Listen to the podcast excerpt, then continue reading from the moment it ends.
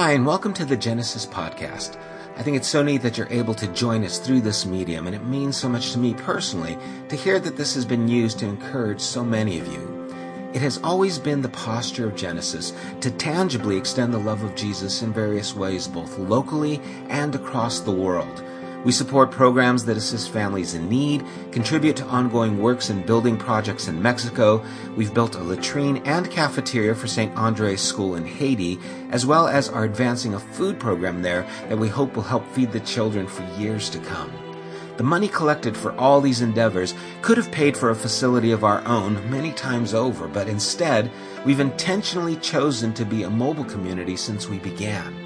We now have before us an opportunity to invest in a building of our own. We're not doing this, however, without considering the works we're committed to or even the works we feel compelled to keep doing in the future. But we're asking if you've benefited from this podcast or from anything that Genesis has done, would you consider partnering with us by donating to this work directly at w w w dot the genesis story dot com? And click on the Building Fund tab. Joshua told the people, "Consecrate yourselves, for tomorrow the Lord will do amazing things among you. Together, let's prepare for an amazing tomorrow." Thanks, and God bless. Happy Mother's Day. I know that many times Mother's Day can be difficult for some who have gone through difficult circumstances, and um, it's hard when everyone is rejoicing and happy and seems like having a great time, but you're not. And it's this pressure of like, I, I know it's supposed to be a good day, but I have some hard times dealing with the things that have happened. I know a number of you have lost children.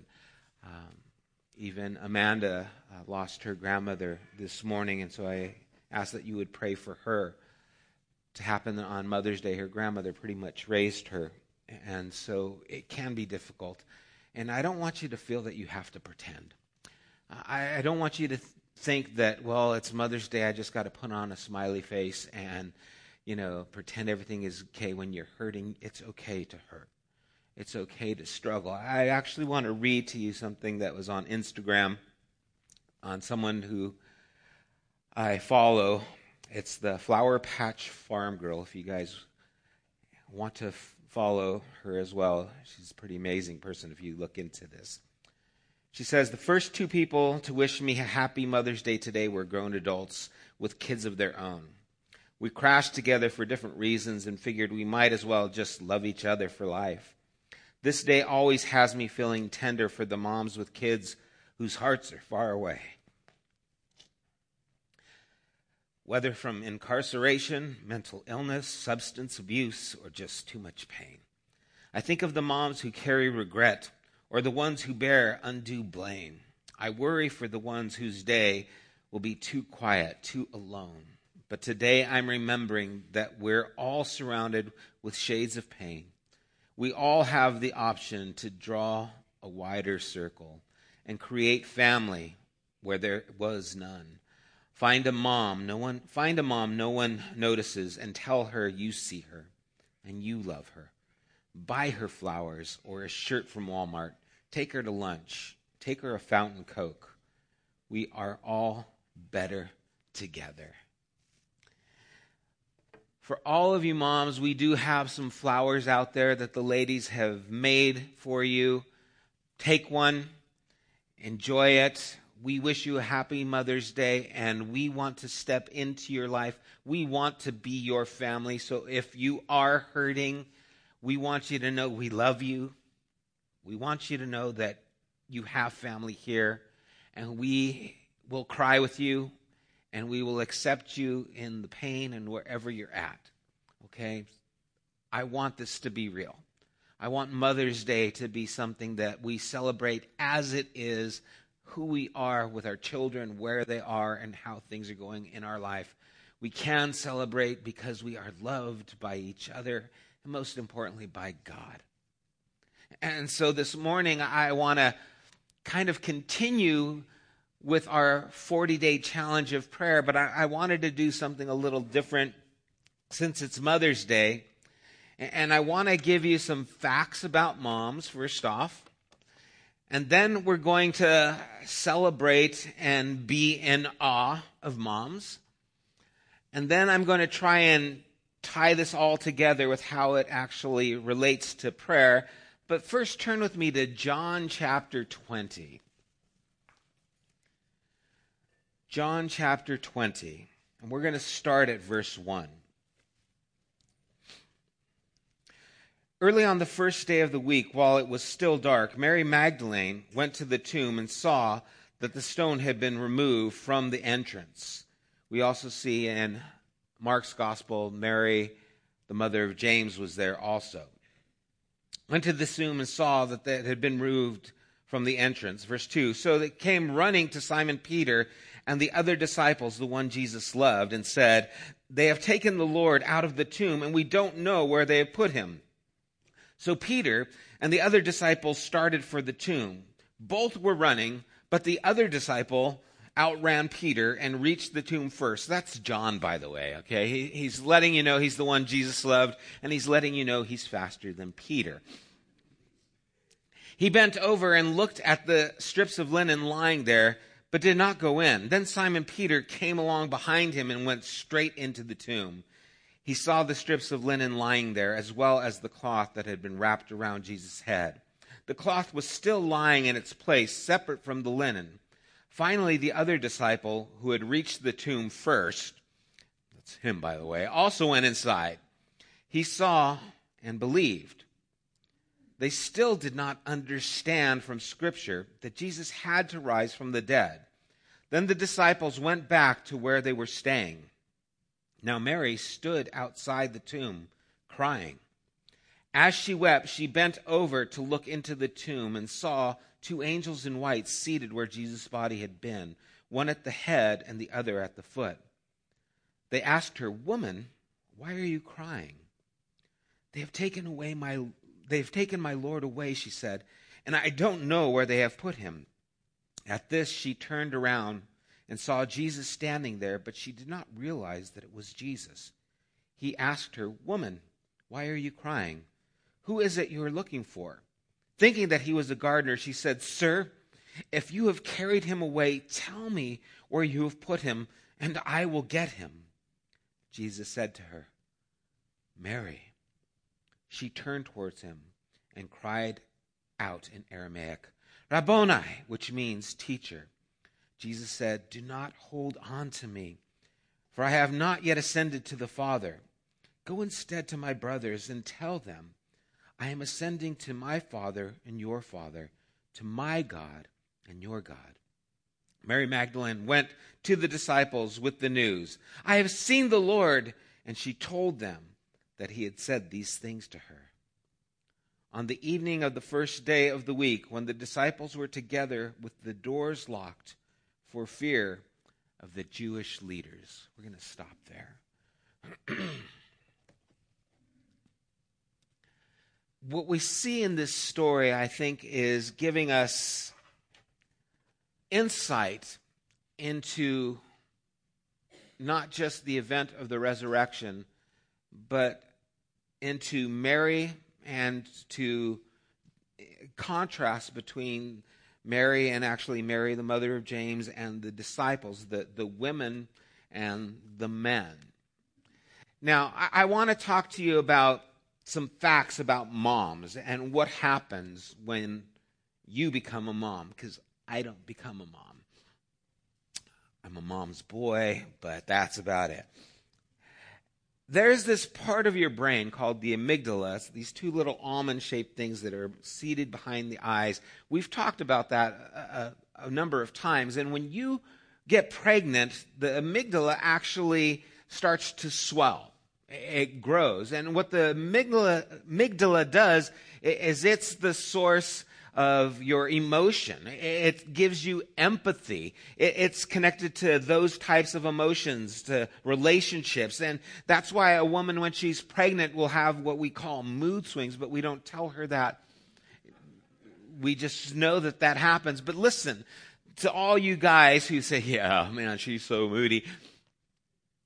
Even when the woman's amygdala is swelling from pregnancy, it still is more stable than a man's all the time.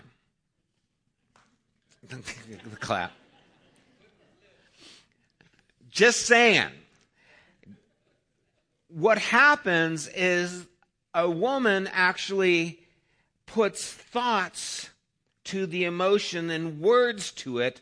The man shuts down most of the time. There are some people who don't, but most of the time what the man does is he'll close up and not step into that.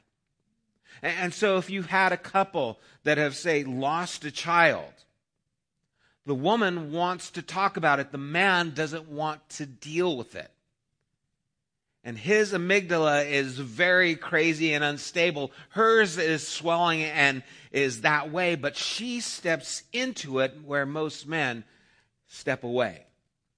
And they actually don't step into that. And men are actually just as emotional as women. Some of you ladies are saying, I knew it. Sometimes even more. Again, we just like to hide the ramifications of our thoughts. And women will talk them through and talk them out. Some of the stats. The swelling of the amygdala causes some changes that are actually long-term. They affect the memory modulation in her brain, the destabil- destabilization, and when she begins focusing just on certain things. She has an increase in awareness of certain things when she's pregnant. She becomes more worried, a little bit more anxious because she's concerned about this baby. And that never goes away.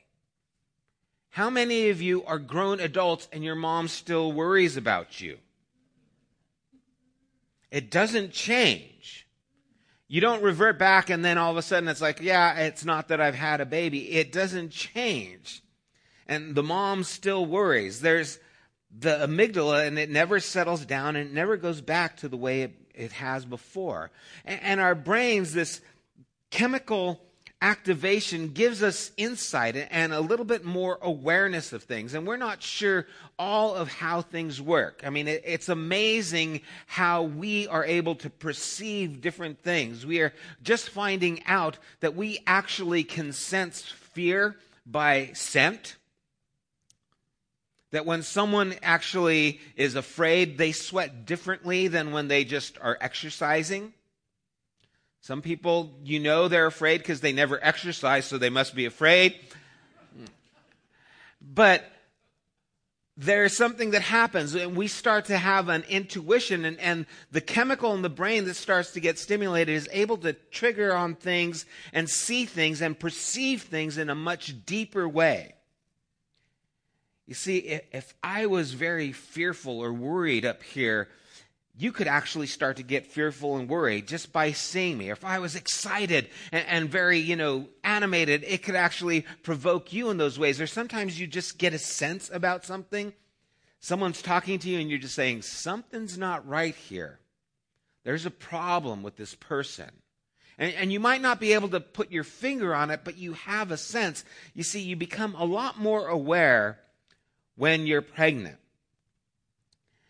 Mothers become so attached to the child that they're carrying that she will actually ignore her own needs because she's concerned about that child, and that continues after the child is born.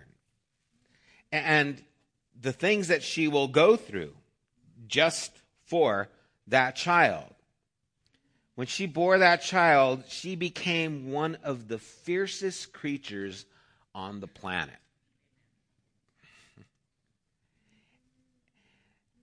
That's why we call it Mother Earth. Because it's powerful and it takes care of us. That's the idea behind it. We all know about mother bears. With a bear, if you saw Revenant, you really know about that, right? Man, that bear scene was intense. So a mother bear, you stay away from her cubs. Why? Because she will endanger her own life to save those cubs. It's that instinct. It's that in- intuition. It, it's that need to care for and provide that security for that child. And that mother bear is one of the fiercest, most feared animals in nature because she's willing to do this, that. She'll sacrifice everything to save her cubs. Every culture has a stereotype about moms. Have you noticed there? There's the Jewish mom. There's the Italian moms. There's the Mexican moms. There's the Irish. It doesn't matter what culture. There is this stereotypical thought about moms, and they're fierce. And they're bigger than life, and usually bigger than their stature too, right? She could be five foot tall, which my mom is. I don't know if she still is. But boy, she comes bigger than life. See, I still think my mom could take me. Because she has never lost a battle. And I can remember growing up, and even though she was only five foot tall, I could not keep up with her when we were walking. She just has this pace about her. She just moves, moves, moves, moves. And this stereotype is coming from this understanding that a mom is a fierce creature. That there is more to her than to other people because of who she is. And so, to celebrate some of the things and to be in awe of mom, I want to give you some some understandings of why it makes a mom fierce. First of all, every second, four point three babies are born on this planet. So eight, there's twelve, there's sixteen, I'm going to stop there. There's a mom either for the first time or a second time every four point three seconds. How tremendous of an influence is that on the world in general? Think about what we ask of women who are moms. We ask them to develop in their body and carry for nine months in their body this child. Then we ask them to push that child out through a very small opening, or else we will cut the child out if we need to through cesarean. Then we hand them the baby and say, here you go. Lord bless you now. I remember when they gave us the twins, the nurses say, don't let them rule the house. And we're like, what? What does that mean? You know, how are they going to rule the house? They're so small. And then, oh, we know what they mean now. You hand them the child and say, here you are, take care of this child. We ask them to become the feeding station for this new human being. Whenever they're hungry, it's your responsibility. Some of you will have to give your body to be a fast food chain for this child anytime they want to eat. They get to eat. This child needs the mother's attention. Most of the time, a baby needs the mom's attention every twenty seconds. Think about that. Every twenty seconds, unless they're sleeping, you're having to feed them. You're having to rock them. You're having to entertain them. They cry, you have to go get them. You have to change them. Average every twenty seconds, they're having to take care of that child. The mother in the first year of a child's life will lose an average of seven hundred hours of sleep. In one year, seven hundred hours of sleep. If you sleep for seven hours a day, that's one hundred days you will not sleep. I don't sleep a lot, but I don't get by on one hundred days. I, I couldn't do that. Women who are mothers are the fiercest, most powerful creatures on the planet, and yet society expects so much from them. and, and puts such a burden that the mom senses and feels this. It's now your responsibility to raise this child properly. If this child is giving you a hard time or yelling or complaining, we don't think for the fact that you haven't slept in a hundred days. What we do is recognize, okay, you've got a child, deal with that child. You've got to get that child under control. Now, this is different if the guy has got the children. If I went into the store with the twins, and they were going crazy. Everyone would go, oh, look at that poor guy. Oh, look at him. Do you need any help? You want me to get something for you? Oh, thanks. I think I got it. I'm okay. My wife goes in, and she's got the children. I mean, there were times, because we had four little ones, she would go somewhere, and they would go, are those all yours? She'd say, why, you want one? You see, it's a different outlook. They don't look at the mom with, you know, oh, can we help you? They look at the mom like, get those kids under the control. They look at the dad as, oh, can we help you? Poor dad. It's a different perception. To raise that child properly, it's the mom's responsibility to teach them to read by the time they're one point eight years old. You got to clean the house. You got to look good when you leave the house. You got to be attentive to your husband. The mom will feel as if she's not good enough, not able to do things right, and suffers low self-esteem almost every time. I have never met a mom who feels like she's just doing it right. When I do, something's usually wrong with the mom. But most moms have an overwhelming insecurity about how things are happening and getting done. They feel, just even as the skit, like, I'm not doing it right. Other moms do it better. There's the comparison. And then you've got the, you know, media that shows, oh, what's her name had twins. And look at her. Oh, she looks fabulous. It's like, yeah, she's got someone taking care of her kids. And she's got a trainer and someone feeds her. You've got to do all of that. But there's the comparison. You feel that way. There is no person who will sacrifice more of their life than a mom. They are the fiercest creatures in the world. And yet, they're not celebrated and recognized. The church has been so slow to fully recover the intention of God's design, and even more so, the intention of the cross and what it has done and how it concerns men and women. We have in the very beginning the story Eve. The name Eve is the mother of the living. With this idea of a mother and all that it entails, this is one powerful title. This is one powerful person. This is one powerful position. That we need to recognize it. Jesus says that I have longed to gather you as a mother hen gathers her chicks. He, he gives this image of the female because that is the strongest image he can give to show this concern and this love to want to care for those who he loves. But we've been slow to, to change the perception. Not just of moms, but of women. It has been God's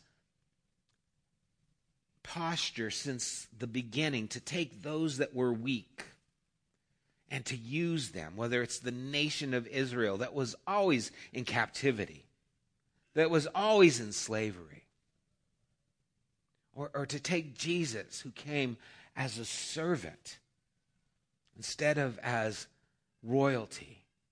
And to take that which is seemingly weak and to prove himself strong. And I believe he does that with women. Paul writes in Galatians sixteen seven, or excuse me, in Galatians three thirty-eight, that there is neither Jew nor Gentile, neither slave nor free, nor is there male and female. You are all one in Christ Jesus. You see, The ground at the foot of the cross is level. It's level for men. It's level for women. But we live in a society where it's not. Because those who are stronger can oppress those who are weaker. And so, especially in other countries where it is the survival of the fittest, the strong who survive, women are still abused, taken advantage of, and live many times in fear for those who can overpower them.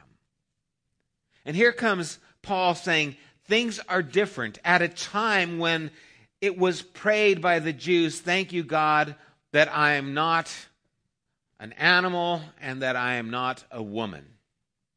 Serious, that was a prayer. At a time where that was a prayer, Paul comes in, he says, there is neither slave nor free, Jew, Gentile, male or female. This is a new humanity in Christ, and the ground at the cross is level. And so a lot of people wonder about this. You know, there's a lot of questions, especially in the church. You know, well, a woman is supposed to be in submission to a man, and a man is to be the head of the, the wife. And, and I'm not going to go into detail about that, but I, I want to address some things that I think important to at least think about.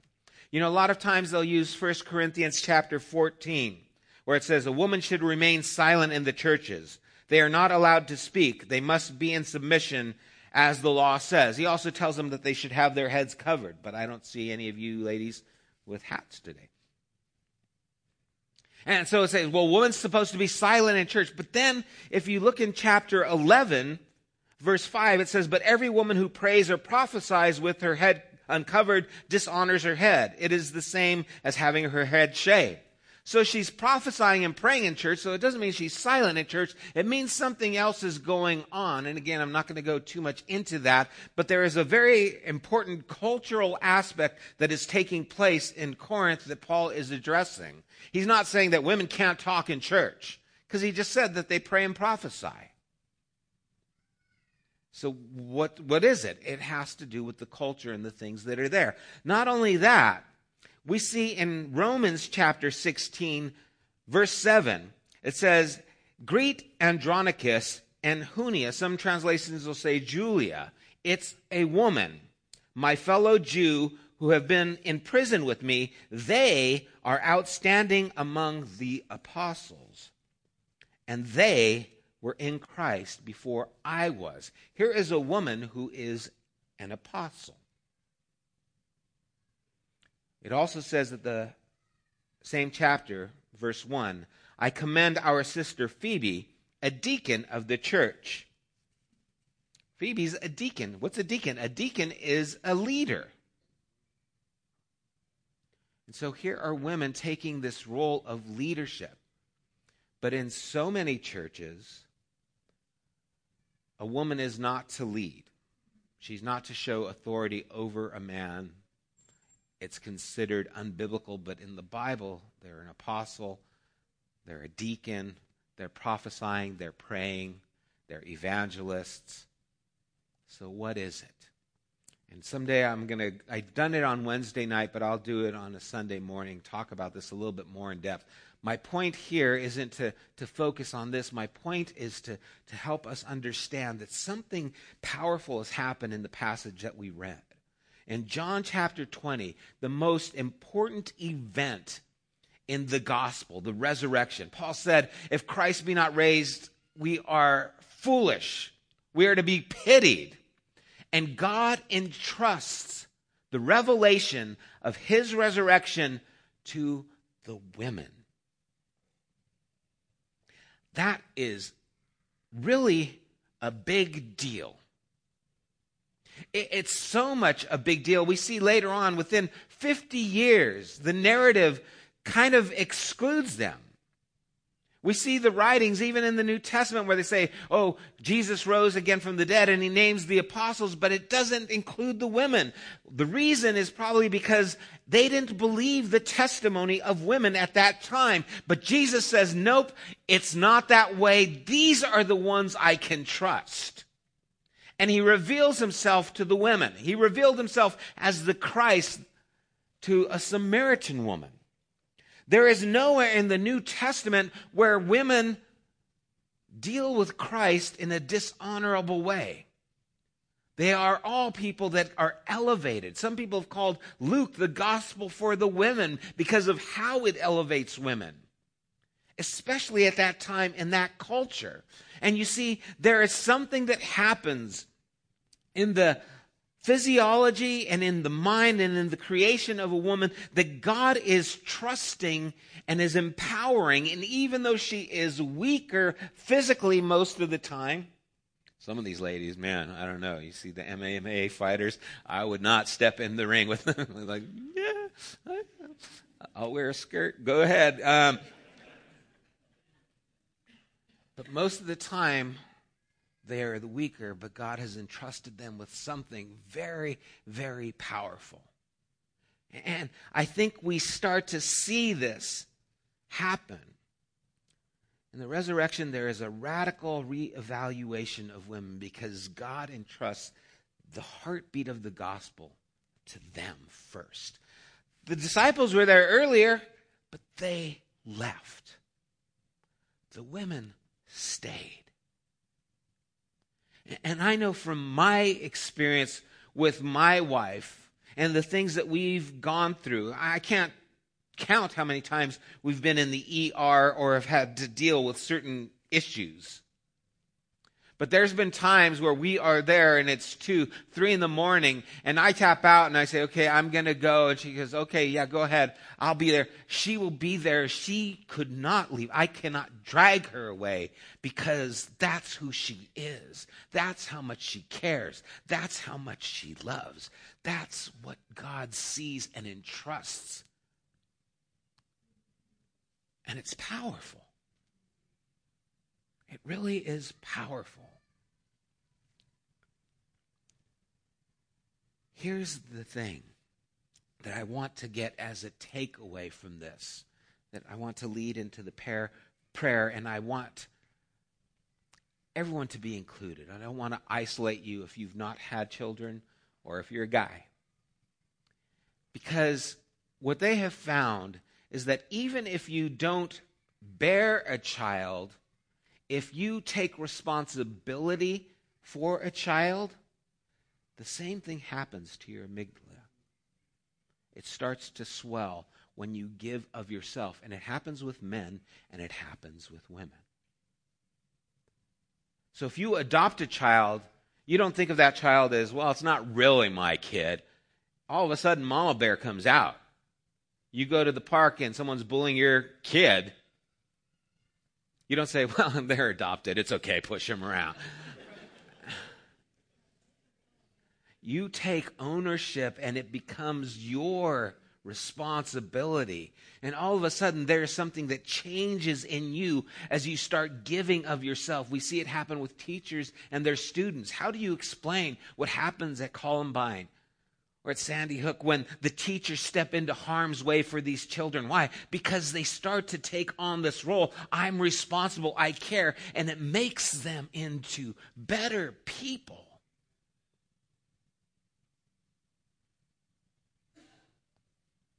And you see, why are there so many moms in prayer and so few dads in prayer? Is it because dads don't care, dads don't pray? No, but there's something that we can learn from the moms and how they care.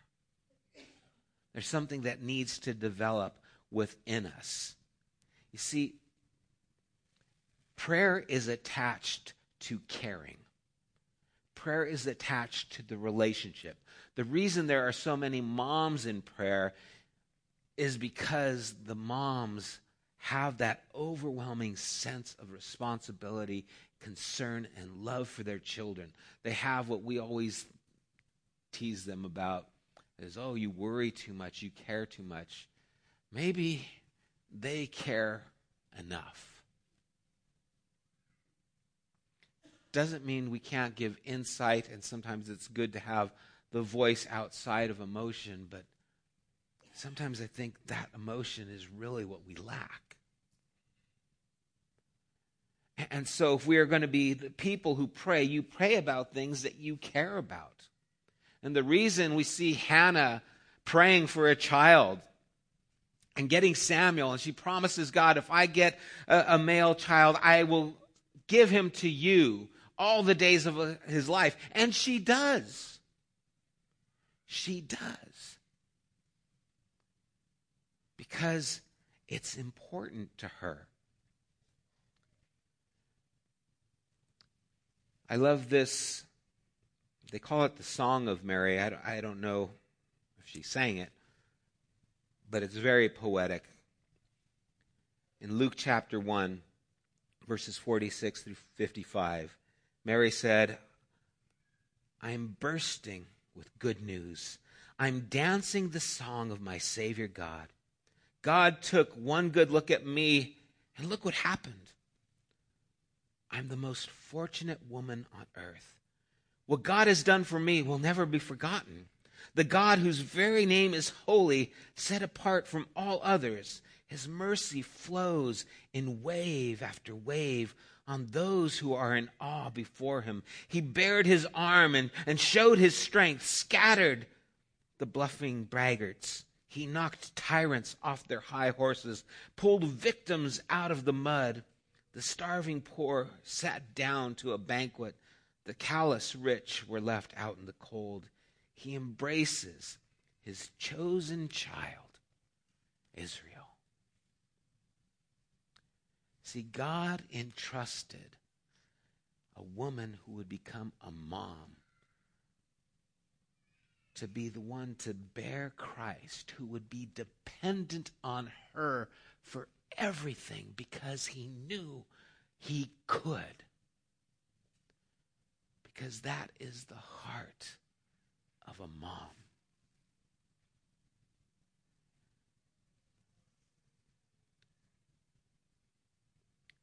We want to honor moms on this day, but we want to learn from you. We want to learn how to care. We want to learn how to pray. And we want to open doors for you so that your place in the world can be seen, so that the strength of who you are as women and as moms can become the strength we need and glean from.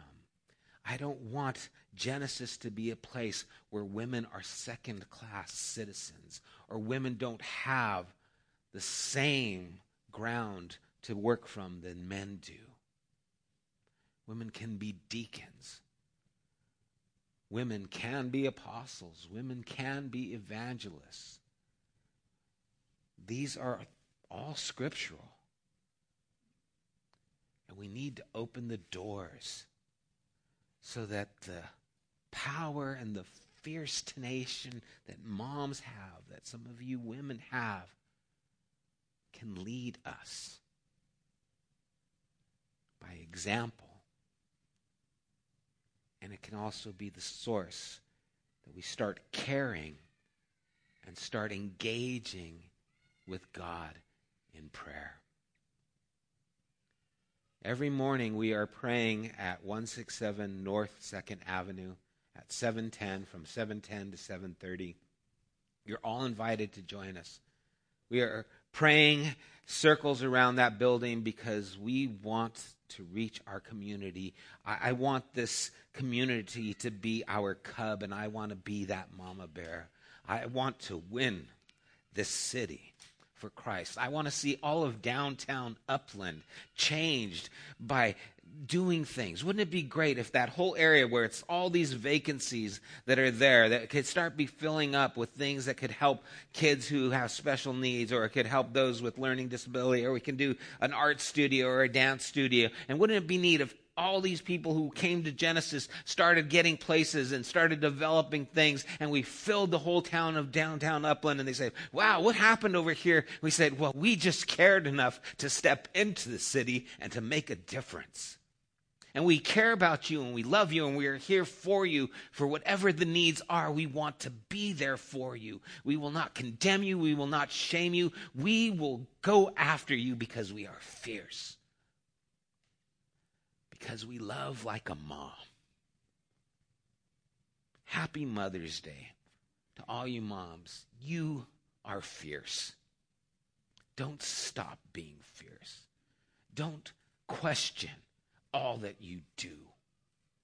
It is more than most of us could even understand.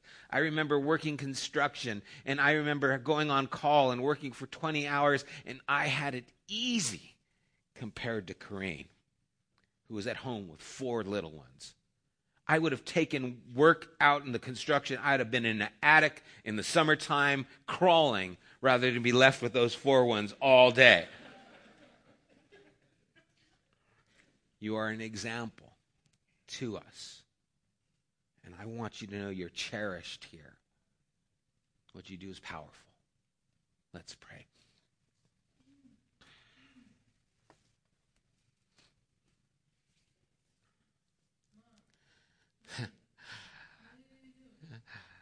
Lord, uh, mom's job is never over.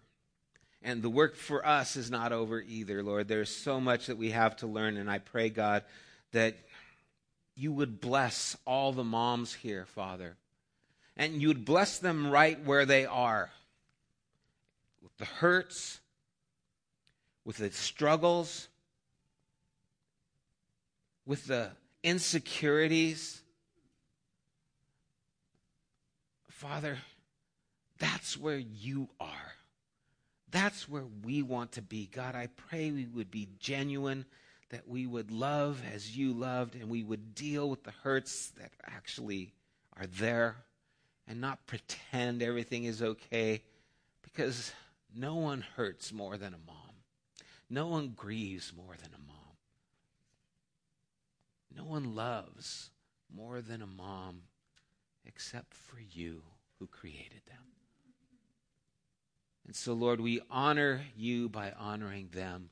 And we want to open the doors, Father, so that you can be honored through them in our midst. We do pray that you would bless them for your name's sake. Could I have all the moms stand here?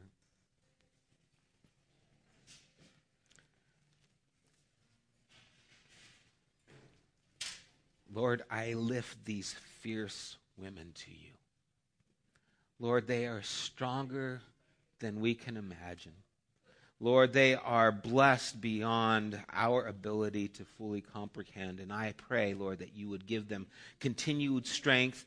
Lord, that you would give them a sense that they are valuable. Lord, there are no perfect moms. It's a job that's impossible. But it's a job you've called them to, and you've given them the means to do it. And Lord, I know among these that are standing, there are hurts. There are those who have lost their children, Lord. But they still are moms.